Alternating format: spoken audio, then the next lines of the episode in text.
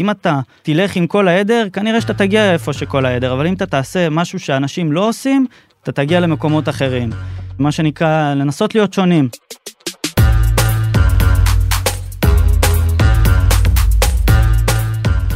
אהלן, אני גיא ליברמן ואתם מאזינים לכסף בקיר, פודקאסט השקעות הנדל"ן של גלובס. למשפט הפתיחה שלנו הפעם אחראי מטר מרגלית.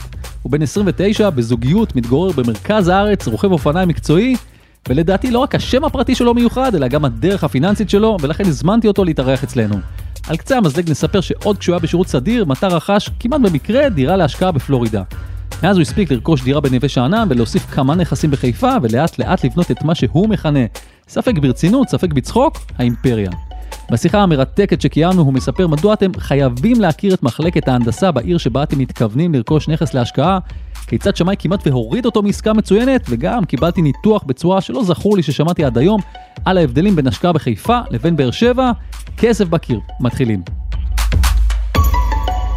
קוראים לי מטר מרגלית, אני בן 29, רוכב אופניים מקצועי, אוהב מאוד אה, הרפתקאות ומכור לאדרנלין. כיום אני עובד בתחום הביטחון. וגם אתה בעצם פעיל בשוק הנדל"ן כבר לא מעט שנים, למרות שאתה די צעיר. מאיפה זה הגיע בכלל?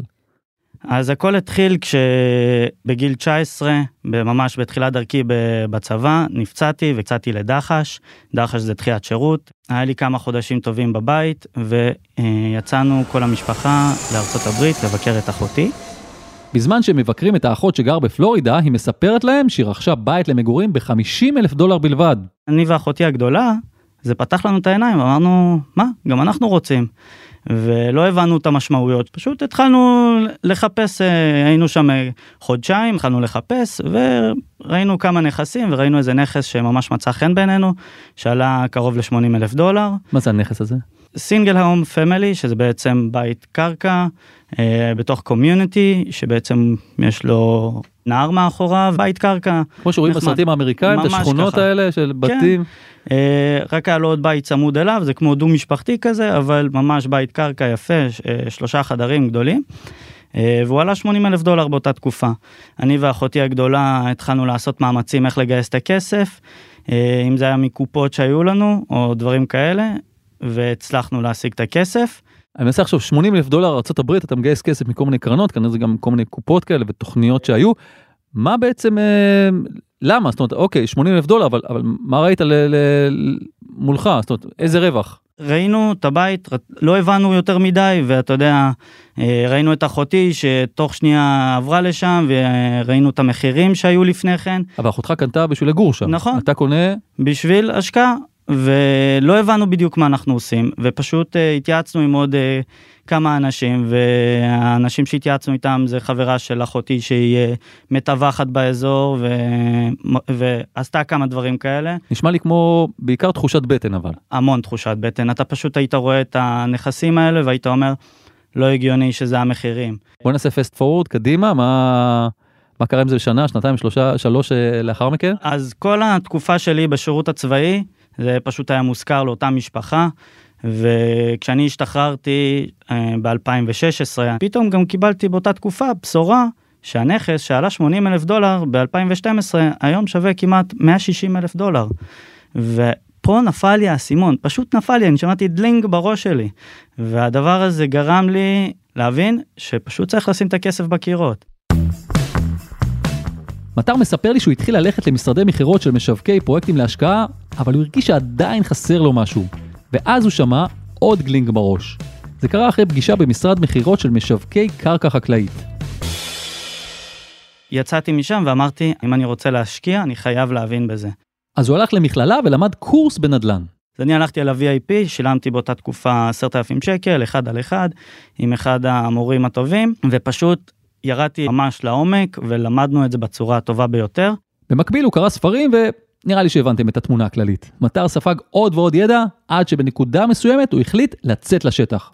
הוא מספר לי שעם הכסף שחסך בצבא, כולל הפקדונות, היו לו 100 אלף שקלים, והוא החליט לשים את הכל על נכס להשקעה, ובאותו זמן, פחות או יותר, הוא גם התחיל לגבש לעצמו אסטרטגיית השקעה. אותו מורה הסביר לי, נכון, יש את הדבר הזה שנקרא התשואה השוטפת, את ה, מה שאנחנו קוראים לו התשואה הפירותית, שזה בעצם כל חודש אנחנו מקבלים את ה-cash flow, אבל זה, תסתכלו על זה כמו דיבידנד, זה בסוף זה לא מה שיגרום לי להתעשר או להרוויח יותר, זה נעים, זה כיף, זה פשוט להמשיך הלאה. אני חייב לשים לזה כוכבית קטנה, כי, כי יש מצבים בחיים שזה כל מה שאתה רוצה. זאת אומרת, אני חושב על מישהו מבוגר, שעכשיו זקוק להכנסה החודשית כדי להתקיים, ואם יש לו עכשיו צבר של נכסים שפשוט אותה הכנסה פירותית, מזה הוא מתקיים. נכון, מצוין, זה גם אותו דבר אתה יכול לעשות בשוק ההון, אם אתה הולך על אסטרטגיה של דיבידנדים, אתה יכול לעשות את זה גם שם, אבל אם אתה רוצה באמת להגדיל את ההון שלך ואתה באמת רוצה לבנות אימפריה, יש איזה מושג שאצל האנשים העשירים, הם אה, לא רבים אחד עם השני כמה הם מרוויחים. הם רבים עם, עם אחד עם השני כמה הם שווים. אז אה, אותי מעניין לדעת שהשווי שלי גדל, או שאני אוכל בסוף להיות אה, יותר ויותר בשביל להגדיל את האימפריה שלי. רוצים לראות את מנהיג האימפריה. אז בוא נגיע לתל אביב. אחרי שעשית את כל הדבר הזה, התחלת להתפקס על תל אביב, דרום תל אביב. נכון, אז מה שקרה זה שאחרי שעשיתי את הקורס, אז התחלתי לחפש נכסים, הסתכלתי גם בחיפה באותה תקופה, וגם התחלתי להיכנס לתל אביב. ופתאום קלטתי שבתל אביב, בעיר המרכזית של ישראל, אתה יכול לראות דירות בין 900 למיליון 400, אם זה היה ברחוב המחרוזת בדרום תל אביב, ממש לגבול בת ים, ולאזור נווה שאנן, אה, שהיו שם דירות במיליון 200, מיליון 300, מיליון 400. עכשיו, אה, כמו שלמדתי, ומה שבאמת אה, יישמתי, הלכתי למחלקה ההנדסית של אה, תל אביב, ממש הלכתי לתוכו בלי בושה, ואמרתי להם אני רוצה פגישה עם אחד מהאנשים המהנדסים פה, והתחלתי לשאול אותם איזה פרויקטים עומדים להיות לכם. מטר מספר לי שככה הוא למד על תוכניות כמו מסלולי הרכבת הקלה ומיקום התחנות שייבנו לאורך הצירים, אז על איזה שכונה הוא התפקס בסוף? בואו נשמע. תסתכל גיא, אני מדבר על שכונת נווה שאנן בתל אביב. אה, כשאתה מסתכל בזום אאוט אתה, אתה אומר, רגע, במרחק של פחות מ-500 מטר אווירי, הבניין הכי יקר במדינת ישראל נמצא שם, ברחוב רוטשילד. מגדל מאייר.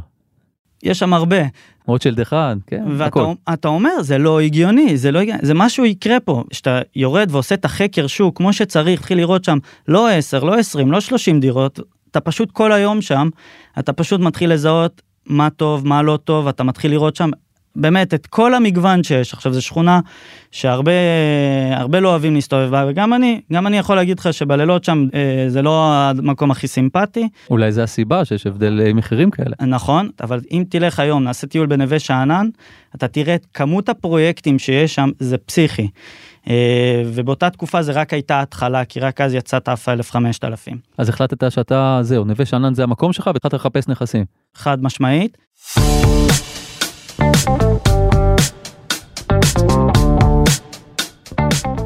כמו שרבים מכם יודעים, ההחלטה להתמקד באזור מסוים היא חשובה, אבל זו רק עוד החלטה אחת בשרשרת החלטות שיזם צריך לקבל. בשלב הבא הוא חיפש דירה מתאימה בשכונה, וגם כשהוא כבר מצא, היא חמקה לו מתחת לידיים. איך? תקשיבו. מצאתי את הדירה ובמחיר שרציתי, זו הייתה דירת אה, שלושה חדרים, יחסית שבורה, אבל הייתה מושכרת לשלושה עובדים זרים. איזה קומה? מה השטח? אה, קומה אחרונה. איך שנכנסנו כבר, אני אמרתי יאללה, אני רוצה אותה.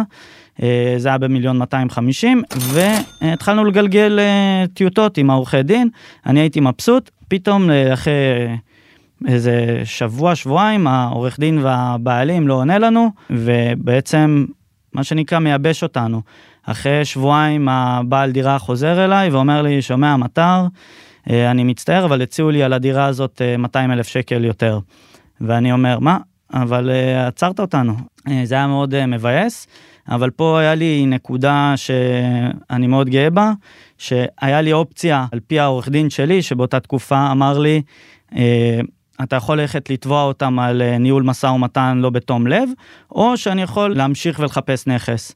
ואמרתי שאני ממוקד והמטרה שלי זה נכס ולא לתבוע זה לא מה שיקדם אותי בחיים עם כל הבאסה ועם כל הצער הלכתי יצאתי ואמרתי חבל כי לא ראיתי עוד נכסים אבל הכרתי את השכונה כבר ידעו שאני ידעתי למי לפנות ומהר מאוד מצאתי נכס באותו מחיר של אה, זוג חרדים שיצאו משם וזה אה, דירה בקומה אה, שנייה.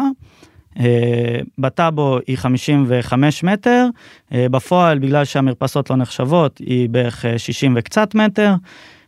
מושכרת לאותה משפחה עד היום ב-4,850, התשואה היא מאוד נחמדה, אם אתה מסתכל בתשואה רגילה זה 4.6, מוזכרת עד היום כבר כמעט uh, שש שנים, חמש שנים. אז ההחלטה לוותר על קרב משפטי השתלמה מבחינתו, והנה עוד החלטה לא פשוטה בכלל שהוא קיבל, גם כשתמרור אזהרה בדמות דוח שמאי לא מחמיא הבהב מולו.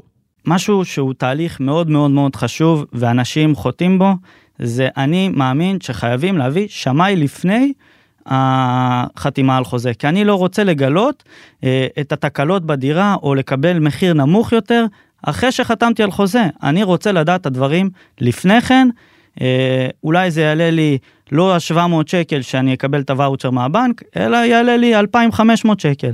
אבל הידע והמלכודות שאני יכול להיכנס אליהם, אחרי שאני חותם על חוזה, הן כל כך אה, גדולות. ואז מה קורה? השמאי מוריד לי את המחיר, אומר לי, אני לא מאמין שאתה קונה את הנכס הזה במיליון 250, נתן לי שמאות של מיליון 100. ואמר לי שהוא נכנס בשירותים אז היה שם כמו חלון מעץ כזה שבעצם זה היה מדפים והוא היה ישן והוא פשוט נפל אז היה פשוט חור ענק בקיר. חור פשוט אתה יכול אה, ילד יכול לרוץ וליפול שם. אה, והוא אומר לי תראה אפילו יש פה חור ענק ואתה פשוט אומר לי אתה מתאבד כלכלית אם אתה קונה את זה שמאי אמר לי את זה. אבל אני אחרי החקר שעשיתי שם פשוט ראיתי איך, איך המחירים עולים לאט לאט בזמן הזה ופשוט הייתי כל כך בטוח בעצמי אם אתה תלך עם כל העדר כנראה שאתה תגיע איפה שכל העדר אבל אם אתה תעשה משהו שאנשים לא עושים אתה תגיע למקומות אחרים. מה שנקרא לנסות להיות שונים ואני הרגשתי שיש לי ידע שלאנשים אחרים אין ויכול להיות שהשמאי אה, לא ראה את אותם דברים ורכשתי את הדירה אה, היה לי כמו שאמרתי 120 אה, אלף שקל היה לי עוד קצת יותר אה, באותה תקופה לקחתי עוד הלוואה של 200 ומשהו אלף שקל ההורים שלי היו ערבים אליי למשכנתה ערבים משלמים וככה הצלחתי בעצם לרכוש את הנכס הזה. לקחת את המקסימום מימון בעצם מהבנק מקסימום ובנוסף כן. עוד הלוואה נכון. ואני מזכיר שיש לי עוד את הנכס בארצות הברית שאני אומר אוקיי אז יש לי שם ביטחון מקסימום יש לי כבר שם רווח יש לי שם כסף אני מקסימום יוכל אה, אה, להשתמש בו.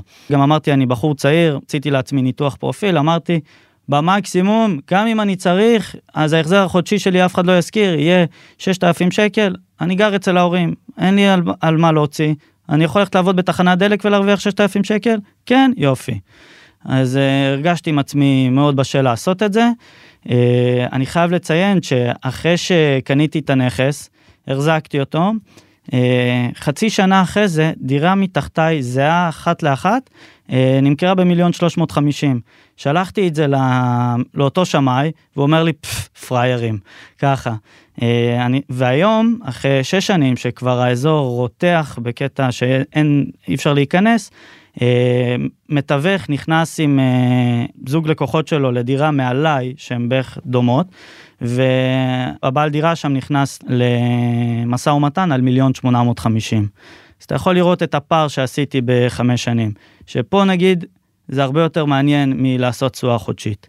אני יודע שאי אפשר להעביר מראה בפודקאסט אבל כאן כשמטר מולי הוא מדבר על העסקה הזאת אני מזהה איזה התרגשות אולי תחושת ניצחון מסוימת אז עניין אותי לברר מה הוא מתכוון לעשות עם הדירה הזו, כי כמו שכבר אמרו גדולים ממני, אסור להתאהב בהשקעה יותר מדי. כשאני הסתכלתי על ההשקעה, הסתכלתי עליה חמש שנים קדימה.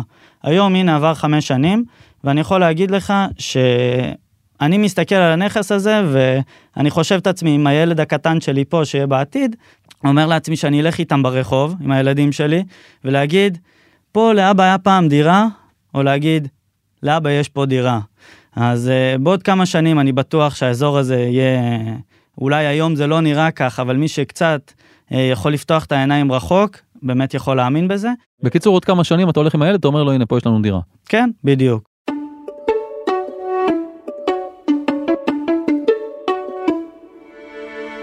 אוקיי, אז מטר אוהב את נווה שאנן, אבל מאז הוא כבר הספיק להתקדם למקומות חדשים, בואו נשמע לאן.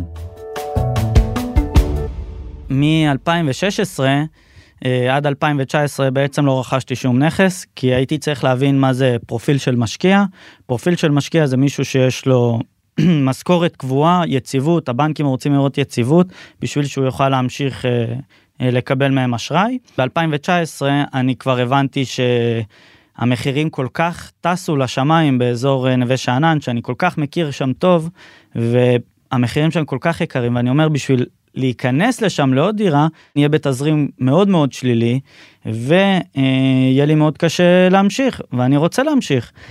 אז אה, מה שזה אומר שאני צריך לעשות חקר שוק מחדש. התחלתי לנסות uh, לחקור כמה שווקים חדשים, אם זה היה בת ים, אם זה בת ים, והיום uh, עברתי לחיפה.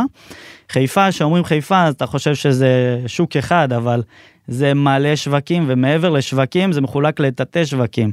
רחוב שנמצא פה זה לא אותו רחוב שנמצא ליד, זה עולם שונה לגמרי. Uh, עכשיו, uh, אני מאוד אה, נמשכתי לחיפה, ואני יכול אה, גם להגיד למה. יש שלושה דברים שמאוד מאוד משכו אותי בחיפה. תמיד משווים את חיפה לבאר שבע, אומרים או חיפה או באר שבע. גיא, בוא ניקח רגע סטודנט אה, למדעי המחשב שלומד בבן גוריון, וסטודנט שלומד בטכניון בחיפה. אותו סטודנט שסיים ללמוד בבן גוריון לקראת הסוף הלימודים שלו, בא לסיים את הלימודי מדעי המחשב שלו, הוא מחפש עבודה, נכון? אז לנו, מה יקרה לו? הוא כנראה ייסוג בחזרה לאזור תל אביב, כי אין לו עבודה. אתה תיקח את אותו סטודנט שלמד בטכניון, מה יקרה? הוא ילך לחפש עבודה במט"ם. רגע, ראש עיריית אה, באר שבע, רוביק דנילוביץ', אומר שבאר שבע עיר הסייבר. לי אין 20 שנה לחכות. אוקיי. Okay. הוא באמת בעל חזון, הוא באמת בן אדם מטורף. אה, כל הכבוד לו, אני מוריד את הכובע, אבל אה, בסוף אני מסתכל על השקעות חמש שנים קדימה, אני לא רואה את זה קורה בחמש שנים okay, הקרובות. אוקיי, זה הטיעון הראשון שלך. מה הטיעון השני? הטיעון השני, תעשה רגע זום אאוט לבאר שבע וזום אאוט לחיפה. מה קורה? מי מקיף את באר שבע? אתה רואה uh, המעמד הסוציו-אקונומי שמסביב, זה יישובים קטנים, זה לא, זה יש לך את עומר, את להבים, את uh, חצרים, אבל אין איזה, יש יותר מדי. מי מקיף את חיפה? מזיכרון, יש לך את uh, עתלית, יש לך את עכו, יש לך את כל הקריות, יש לך את יוקנעם. זאת אומרת, אתה אומר שבעצם חיפה היא בעצם מטרופולין אמיתי, בזמן שבאר שבע... בדיוק. עדיין לא. כולם באים לשם, כל מי שגר בכל היישובים האלה, העיר המרכזית שלהם היא נקראת חיפה. זה אחד הטיעונים שגורם לאזור הזה בעצם לצמיחה, לפתיחת עסקים, בעצם לאזור שיכול להתפתח. אוקיי, okay, ומה הטיעון השלישי? עיר ים. זה עיר עם ים. אתה בסוף לא יכול להילחם בעיר שאתה פותח את החלון שלך ואתה רואה נוף ים. אבל לא מכל האזורים אתה יכול לראות את הים, בחיפה. לא מכל ה... אמרתי לך, חיפה היא ענקית. חיפה היא... היא... מלא שווקים, אה, מלא תתי שווקים, זה עיר מיוחדת בעיניי, יש שם מלא מלא מלא אוכלוסיות. אוקיי, okay, אז 2019 אתה מזהה את הדבר הזה ואתה רוצה לרכוש נכס נוסף. נכון, אז אני הולך, מתחיל אה, לעשות החקר שוק שלי, ובעצם מה שקורה בחקר שוק, אני מתחיל לחפש איפה אני משקיע בחיפה. אני הלכתי לשכונה שנקראת שכונת הדר, כולם יודעים עליה, יש שם לא מעט משקיעים. Uh, אתה יודע, הדבר האחרון שהמציאו זה את הגלגל, אז אני למדתי משם הרבה. Uh, עכשיו, אני מסתכל על השכונה, ואני רואה נהירה של אה, הרבה הרבה סטודנטים לאזור. אם זה בגלל רחוב מסדה ואם זה בגלל ההתחדשות העירונית שקורה בשוק תלפיות. וכמו שאני רגיל לעשות, אני הולך למחלקה ההנדסית של חיפה ואני יושב ואני מתחיל לשאול אותם מה קורה. אני רוצה לשאול אותך, כשאתה הולך למחלקת ההנדסה, בוא תן לנו איזה, איזה טיפ קטן, מה, מה אתה עושה? זאת אומרת, אתה הולך ל, ל, ל, ל, לימים הפתוחים שיש להם, אתה דופק על הדלת? לא, אני קובע פגישה, פשוט אוקיי. קובע פגישה. עם מי? מי הבן אדם שמוכן לדבר איתך? יש שם מהנדסים בדרך כלל, ואנשים שיושבים שם, ויש להם שעות פתוחות שאתה יכול לבוא ולשאול, כל אזרח יכול לבוא. אבל היום אתה יכול למצוא הכל בא, באינטרנט, נכון. המהנדס לא אומר לך, לך תקרא באינטרנט, מה אתה צריך אותי? אבל לא הכל יש, לא, לא ברמה דקדוקית, אה, ובסוף כשאתה רואה זוג עיניים שאומרות לך את זה, אתה מקבל הרבה יותר אה, אינפורמציה. אז אני היום יכול להתקשר לכל מחלקת הנדסה בכל עירייה ולהגיד להם אני רוצה פגישה ואני כן, אקבל פגישה? כן, כן. אתר מספר לי שבמקביל לבדיקה הזאת, הוא גם לומד את השכונה ברגליים, אוהב את מה שהוא רואה, וככה אנחנו כבר מגיעים לשנת 2020 ולעסקה חדשה. היה מה שנקרא אה, עליות מחירים בנכס שלי בדרום תל אביב, והמשכנתה נשחקה בשנים האלו, וגם הצלחתי לצבור הון, הצלחתי לחלץ מהנכס אה, בתל אביב. שזה אומר למשכן חצי למשכן ממנו. את הנכס, ובעצם- להגדיל את המשכנתה שם, ובעצם... מה שהיום כבר, אה, היום בלתי אפשרי, אלא אם כן אתה עושה את זה עם אה, גורמים חוץ בנקאיים. לא, אני גם על זה אני קצת חולק, אוקיי. כי צריך לדעת לדבר בנקאית, ככה אני קורא לזה. אז מה אתה קונה ב-2020? אז ב-2020, אז אני מחפש, ואחרי שעשיתי את החקר שוק באדר, ואני ממש יורד ל- ממש לעומק שם, ואני מבין איזה שכונות טובות, כי יש לך לצורך העניין את רחוב ארלוזורוב, זה רחוב ענק, אדר מחולקת למלא תתי שווקים, הכוונה היא... אנחנו מדברים על הדר תחתון, נכון? הדר היא גדולה, עכשיו יש לך, היא מחולקת להדר תחתון, הדר מרכז והדר עליון. אוקיי. ומעבר לזה יש לי את הדר שלי, מה שאני קורא לו, אבל אה, אה, כל רחוב שם הוא שונה ויש לו צבע, צבע אחר. בסוף אתה מתמקד על שלושה רחובות. אני עובד, מתווך יכול לבוא להגיד לי, אני, אני לא מכיר, אני עובד רק על השלושה רחובות האלה. ממש, אה, אני יכול להגיד לך היום, זה בית טוב, זה בית לא טוב, זה דירה לא טובה, זה דירה טובה. אחד הדברים שהיה מאוד מאוד חשוב לי, זה לקנות את הנכסים שלי בצורה שהיא נקייה. שמה הכוונה? שיש את הדבר הזה שנקרא אה, נסח טאבו, שזה התעודת זהות של, ה, של הנכס. של הנכס, שהיא תהיה אה, נקייה, הכוונה שלא יהיה שם כל מיני הפתעות, שיש שם... אה, שעבודים? מו, כן, מושות או דברים כאלה, שזה באמת יהיה עם תתי חלקה, ובנוסף, לי היה מאוד חשוב שהנכסים שלי יהיו רשומים כדין בצורה הכי טובה והכי נקייה בטאבו. למה? בשביל שאני אוכל בעתיד להגדיל את המשכון או ל- אה, למכור אותו. עכשיו, אני חיפשתי נכס אה, שאני אוכל בעצם לעשות בו דבר יפה מאוד. אז אחרי שעשיתי את החקר שוק, אה, יצא לי להבין, גם אני בג- בגיל ויש לי הרבה חברים שהם סטודנטים אה, או חבר'ה צעירים, והבנתי מה, מה הדבר הכי חשוב להם. והדבר הכי חשוב להם בדירה זה השירותים מקלחת שיהיו שלהם. ופה נפל לי איזה רעיון. מצאתי דירה שהיא אה, בבניין באוהאוס עם תקרות 5 מטר, שבכל חדר אני אעשה שירותים מקלחת, גלריה על ידי קונסטרוקטור מאושרת, ויעשה מטבח אחד. והמטבח האחד הזה ישרת את כולם. ובעצם לכל אחד מהם יהיה את השירותים מקלחת שלו, את הפרטיות שלו, יהיה לו סלון קטן, יהיה לו את המקום ללמוד, זאת אומרת, אתה מכוון את זה לדירת שותפים. דירת שותפים, אבל סוויטות. ורציתי לדעת אם זה חוקי לעשות דבר כזה. אז עוד פעם קפצתי לחברי במחלקת ההנדסה, והוא אמר לי, אם אתה לא נוגע בשעוני מים, ויש לך רק מטבח אחד, חוקי. וזה היה מאוד מאוד חשוב לי, כי בסוף אני רציתי להכניס את ה... אה, עשיתי שיפוץ מאוד יקר שם, ורציתי לגלם את ה... בסוף אם אני ארצה להעלות את המחיר, אז רציתי שהשיפוץ ייכנס לתוך, ה... לתוך. עליות המחירים. ואחרי שעשיתי את זה, הצלחתי להשכיר אה, את שלושת החדרים ב-1850 כל חדר, ובעצם הצלחתי להגיע לפה לתשואה של כמעט אה, 7 אחוזים. הזכרת המון יתרונות של חיפה, אבל אם נהיה גם אה, אמיתיים, חיפה גם סובלת מהגירה שלילית. ואם אתה יכול לציין גם מה לדעתך החסרונות של חיפה. אז קודם כל, הגירה שלילית, תלוי את מי אתה שואל. כמו שאמרתי לך, חיפה היא ענקית, היא באמת, כל שכונה היא שונה מהשכונה שלידה. אתה לא יכול להשוות את, אה, את הדר לשער העלייה או לבת גלים, כל שכונה יש לה את האופי שלה ואת הדברים שלה. אבל אני לא יכול להסתכל על חיפה כמכלול גדול, זה כל שכונה ומה קורה בה.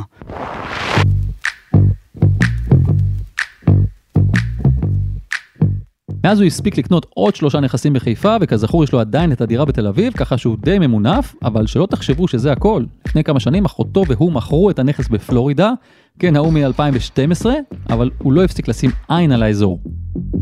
אני חייב לציין שאני אזרח אמריקאי, ובעצם יש לי בעצם את כל היכולות לקבל אשראי שם, ואני מנסה להתחיל להבין איך אני מקבל שם אה, משכנתה. והבנתי שצריך רזומה של שנתיים אחורה, והבנתי שצריך את הדבר הזה שנקרא קרדיט סקור, שזה בעצם דירוג אשראי, והדירוג אשראי שם זה הדבר, זה מבחינתם אלוהים, אה, זה לא כמו בארץ עוד, וממש התחלתי לעבוד על פי מה שנקרא by the book. אני רוצה לשאול אותך, אבל מלכתחילה, מה, אתה, אתה מתאר התפתחות מאוד אה, משמעותית והעמקה, ב, אם זה בתל אביב, ואם זה בחיפה, ואני שואל את עצמי, מה יש לך לחפש בפלורידה? מה מושך אותך לפלורידה? אז אני, בגלל שיכלתי לקבל שם אה, משכנתה יחסית מאוד מאוד גבוהה של 80 אה, אחוז מימון, אה, בריבית מאוד אפסית, עם הון עצמי מאוד נמוך שהייתי צריך להביא לעסקה, יכלתי לקבל נכס שמה שנקרא הוא עם cash flow מאוד חזק, עם, במחיר מאוד טוב.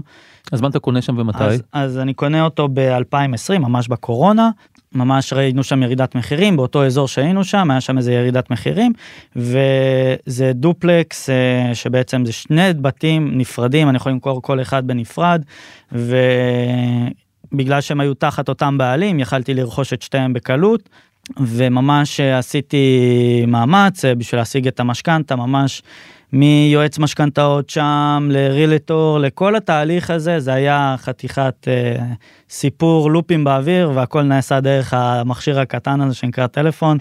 אה, אפילו לא ראיתי את הנכסים שם אה, יש לי את העיניים של אחותי שאני סומך עליהם וכמובן יש את כל האנשי מקצוע מאינספקשן ואת השמאי ואת כל הדברים האלה שבאמת אתה מקבל דוחות מאוד מאוד מפורטים אתה יכול לדעת עד רמת המצב הגג עד אם יש טרמיטים בזה הכל הכל הכל הכל. זה בעניינים מעץ או בעניינים מאבן? אה, מעץ. אוקיי שזה שזה גם אישו שם בפלורידה נכון?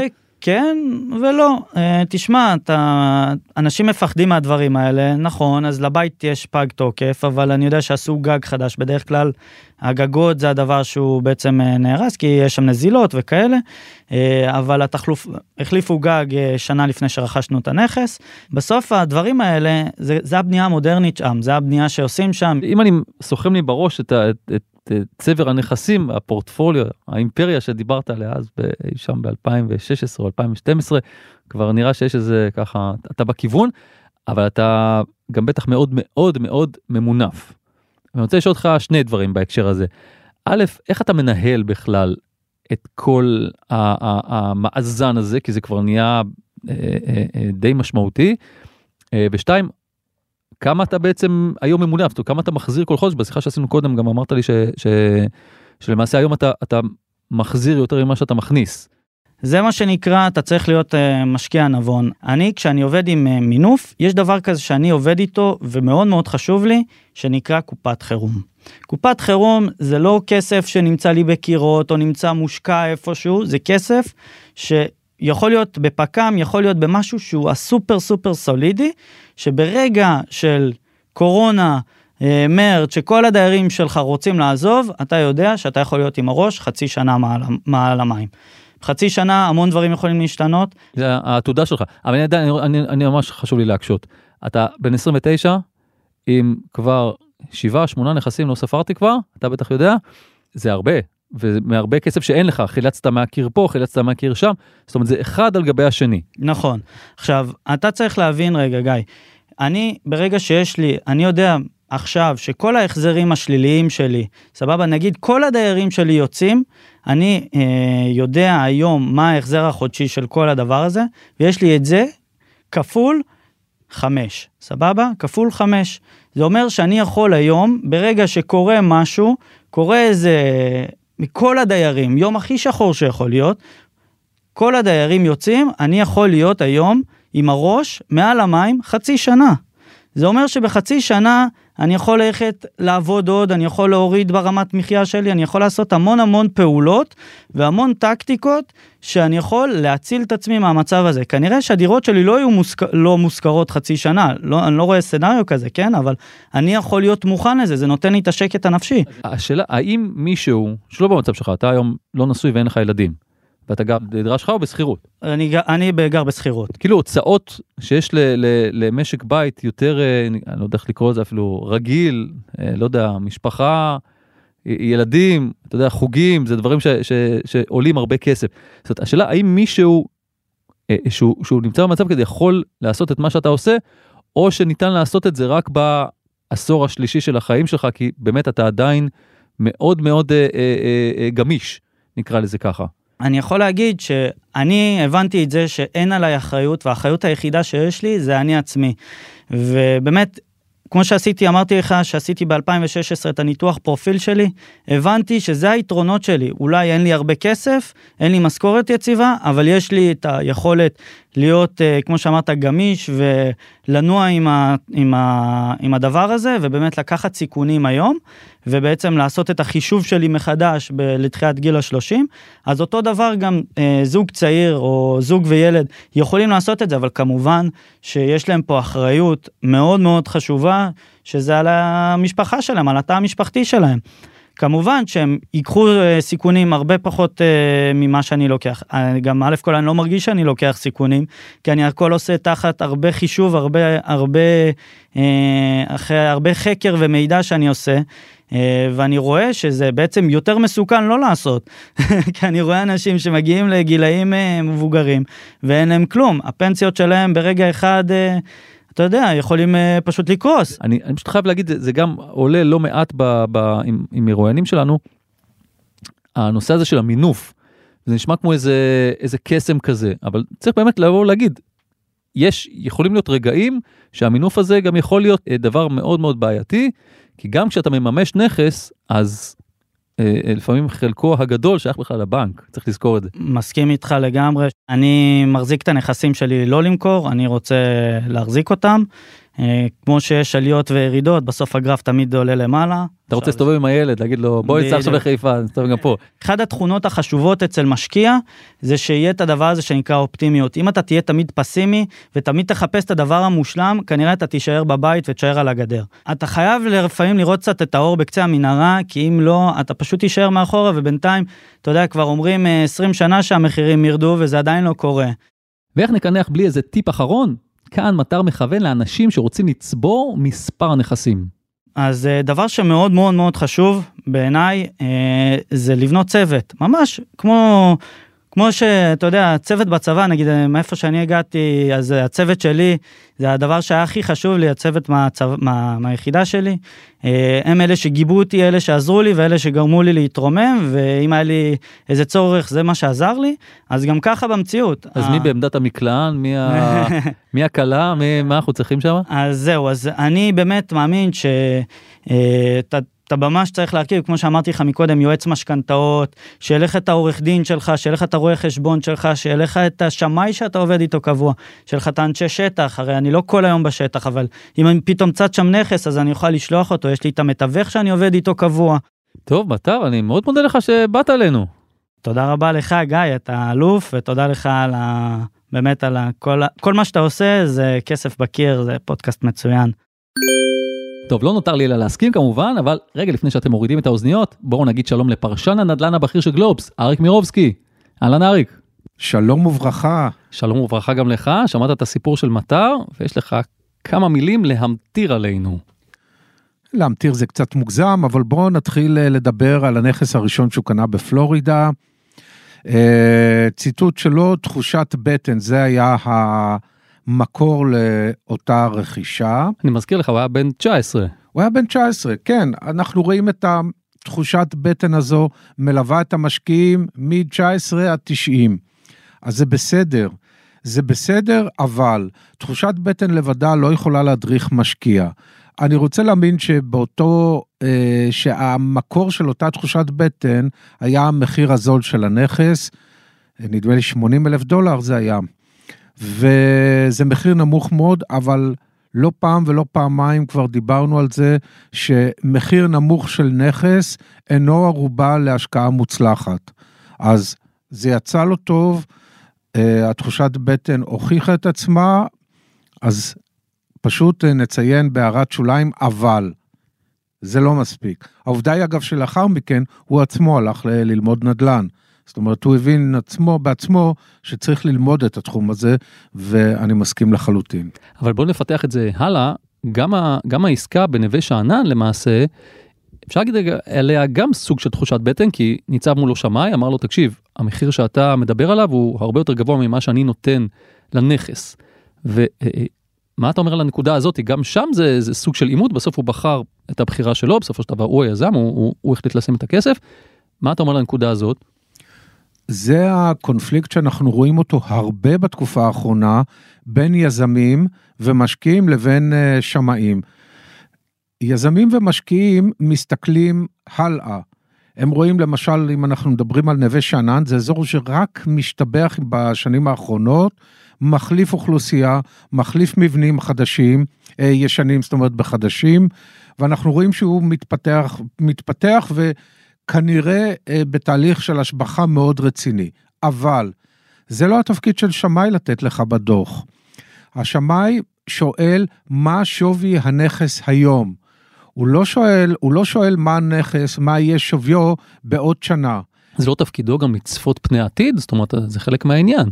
לחלוטין לא. אם, אם תסתכל בדוחות של שמאים, הם מדגישים אה, ממש בסוף, ה, בסוף הדוחות, בסוף השומות, שהשומה ניתנת נכון לתאריך זה וזה. זאת אומרת, היא מתיימרת לומר לך מה המחיר הנכון והראוי לנכס ביום כזה וכזה.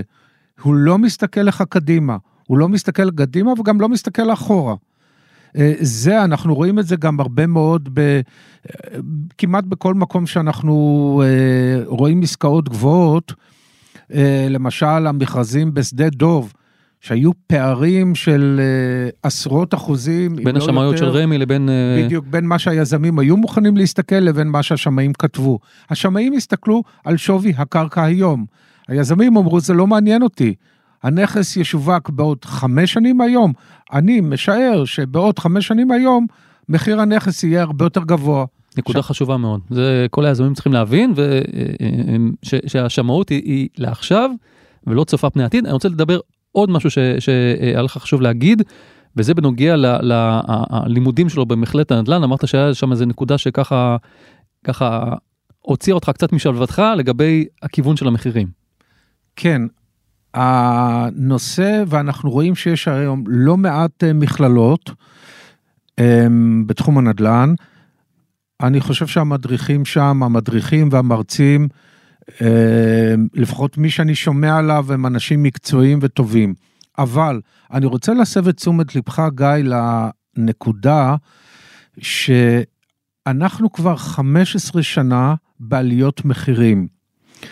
ויש דור ואולי יותר מזה של אנשים שאו ששכחו מה זה שוק בירידות מחירים, או שמעולם לא הכירו את השוק הזה, ולא עמדו באתגר של איך לנהל עסק, או איך לנהל אה, דירה, או איך לנהל נכס, באווירה של מצד אחד אתה מקבל את הפירות, את התשואות, אה, כן, מבחינה של שכר הדירה שלך, מצד שני, כל זה צריך להתקזז עם ירידת שווי הדירות. נכון, זה מה שהמטר אומר שם, או שאני אקבל את הפירות, או שאני אסתכל על עליית ערך עתידית, ואתה אומר, לא לעולם חוסן, זאת אומרת, יכול להיות שלא תקבל את, ה, את עליית הערך, אפילו יהיה לך ירידת ערך מתישהו. נכון.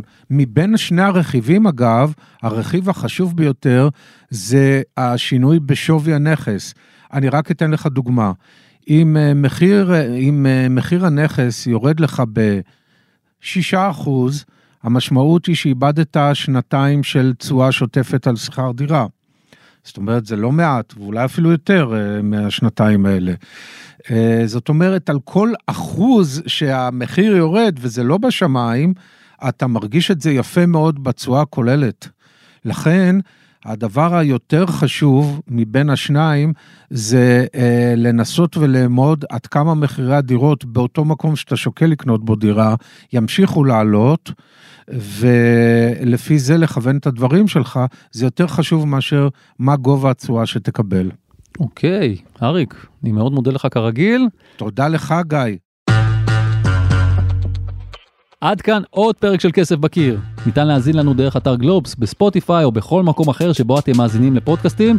אם אהבתם ואהבתם את מה ששמעתם, אתם מוזמנים לשלוח את הפרק לחבר או חברה שמתעניינים בתחום ועדיין לא שמעו על כסף בקיר.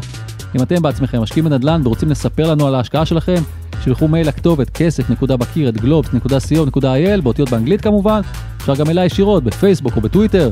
דניאל גל ערך את הסאונד, וילה וייסברג היא עורכת הפודקאסטים של גלובס.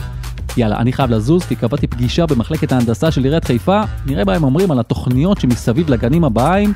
קיבלתי הצעה לרכוש את הגנים ויש מצב שאני יכול לבנות שירותים או מקלחת בכל מפלס, וככה למשוך שוכרים וגם להגדיל לעצמי את התשואה החודשית. או שלא. אני גיא ליברמן, ביי.